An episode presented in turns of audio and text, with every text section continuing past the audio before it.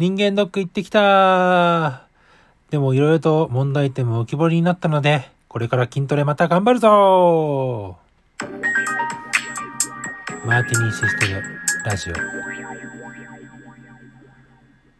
皆さんこんばんは。マーティニーシステムラジオのリナタムです。このラジオではですね、私の一日の雑感だったりとか、筋トレの話とか、そういった話をゆるーくお話しするラジオとなってます。短い時間ですが、聞いていただけると嬉しいです。はい、えー、ということでですね、えー、今日は、もう朝から、あのー、人間ドックに行ってきました。まあ、冒頭でも話しましたけどもね。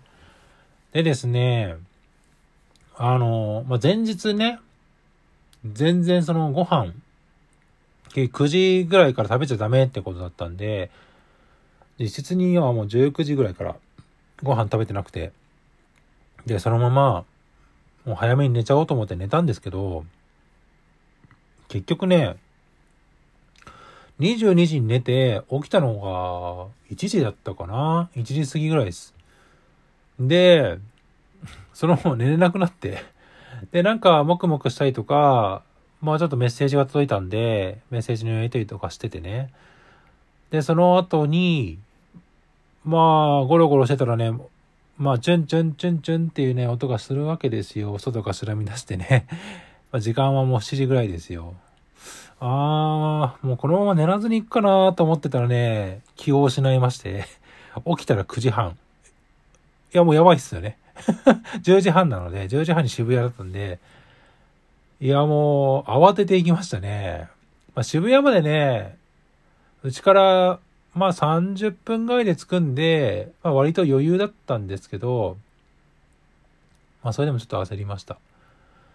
でね、あのー、まあ人間ドック行って、まあいろいろとやるんですよ。あのー、まあ血液検査とか身長測ったり体重測ったりとか、まああのー、やるんですけども、まあ健康診断とは違ってね、まあ心電図取ったりエコーを取ったりとか、それこそ胃カメラ取ったりとか、まあっていうのがね、まあプラスに入ってるわけですけども、いやね、その後ね、やっぱね、いろいろと検査をして、まあ院長先生に言われたのが、いや、確かによくはなってますと。前回に比べたら。よくはなってるんだけど、やっぱり、内臓脂肪も落ちてはきてるんだけど、内臓自体についてる脂肪はね、落ちにくいという話を聞きまして、で、すぐにはやっぱ反映されないらしくてですね、えっ、ー、と、やっぱり、まだまだ時間がかかりますと。なんで、まだもう半年ぐらいは、今のペースで筋トレを続けてくださいっていうね、アドバイスをいただきましたので、まあこれからね、またね、いや、脂肪肝ですね。いや、内臓についてる脂肪ですね。内臓の、内臓と内臓の間に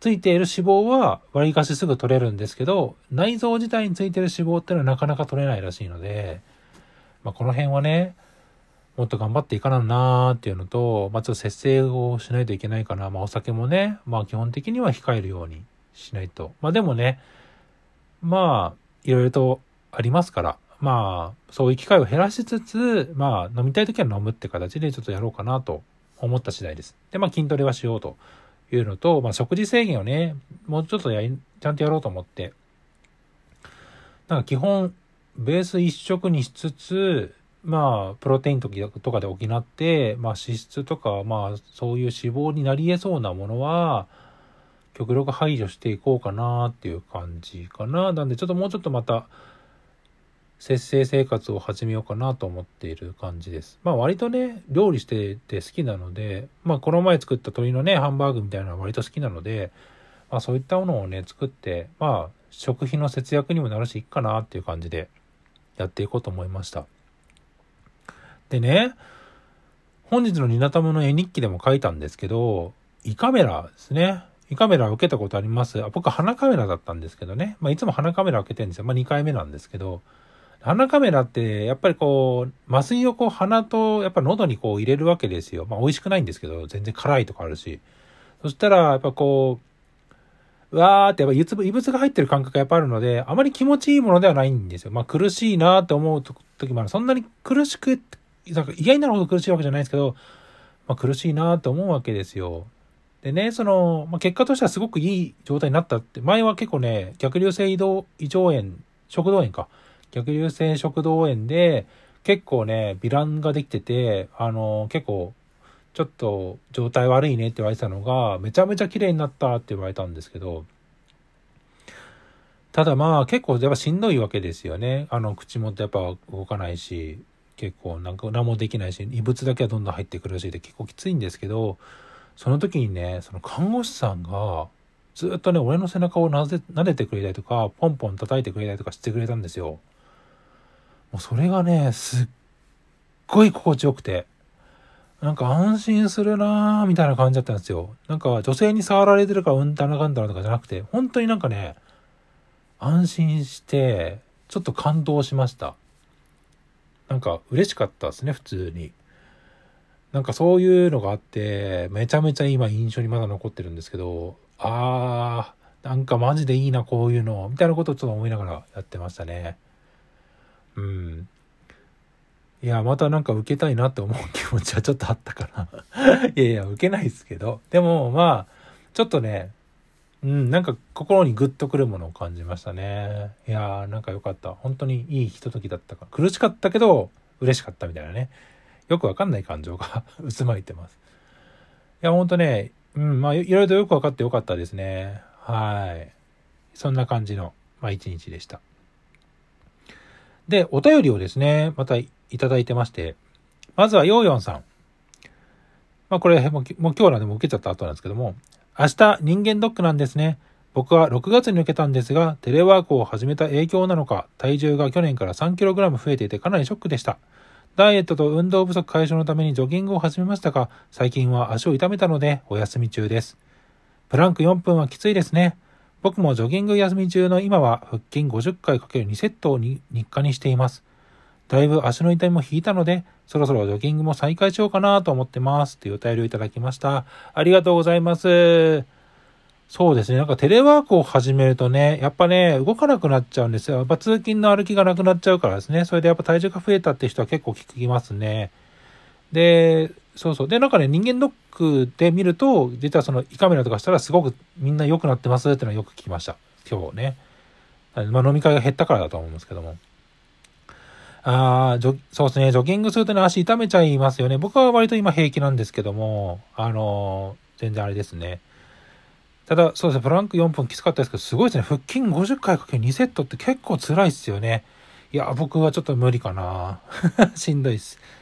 うん、ジョギング再開するのを待ってます。頑張ってください。ということで、ありがとうございました。で、次はですね、ゼロさんです。この前のですね、映画トップ5の件ですね。えー、先日の演歌ド映画トップ5ありがとうございます。ランク外ですが、スターシップトゥルーパーズが出てくるとは思いもしませんでした。当時私は DVD 買ってしまったくらい面白いと思ったのですが、友人は誰一人知りませんでした。なので嬉しかったです。ありがとうございます。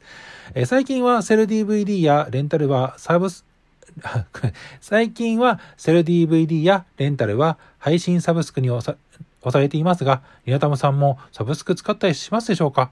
私はネットフリ、アマゾン、D アニメを使っています。おすすめがあればよろしくお願いします。ということで、ま質問をいただきました。ありがとうございます。そうなんですよ。スターシップトゥルーパーめっちゃ面白いんですけどね、みんなやっぱ知らないんですよ。僕はスターシップトゥルーパーズ1、2、3全部見たんですけど、まあ2はね、さすがにちょっと まあ、まあ、駄作とは言わないですけど、まあまあ、費用抑えたので、まあ、ドラマチックな感じでしたけど、まあ、割と好きなんですけどね。まあ、 one、two、three、どれも面白かったので、いや、本当に好きですね、僕も。はい。仲間です。はい。確かにですね、セル DVD レンタルも最近変わったり、あの、レンタルしなくなりましたね。僕もあの、ネトフリとですね、やっぱ Amazon プライムなんで Amazon プライムは見てますね。で、D アニメは使ってないんですけど、うん、あとはね、あの、僕、水曜どうでしょう好きなので、HTV オンデマンドは、あの、買ったりはしてます。今度新作とかがね、なんかパックであったので、それはもう買っちゃいましたけども、先行配信のね、パックがあるので、それ安かったんで買いました。なんで、基本的には映画とかで、過去の映画とかは、ネットフリーとかアマゾンとか見たりとか、あとは、えー、実際のですね、最新映画とかはですね、そういった、えー、専用の、えー、テレビ局のチャンネルの、えー、サービスを使ったりとか、あと Amazon で購入したりとか、そういったことはします。あの、映像を購入するですね、ことはやってます。はい。なんか回答になったかな？ありがとうございます。はい。えー、ということでですね、えー、お便りありがとうございました。えーラジオトークのですね、えー、お便りとか質問を、えー、お待ちしてますので、ぜひですね、ラジオトークから投稿をお願いします。またですね、ツイッター、あ、ポッドキャストで聞いている方はですね、ツイッターのですね、RTANM のハッシュタグをつけてですね、えー、ツイートしていただければ、僕が拾ってそちらもコメントとして回答しますので、ぜひ、えー、こちらをお使いください。あとはですね、えー、ラジオのいいねボタンとかネギボタンとか、笑ったマークなんかもつけていただけると励みになりますので、ぜひよろしくお願いします。はい。ということでですね、まだ1分30秒残ってますので、もう一話ぐらい、まあできるかな。はい。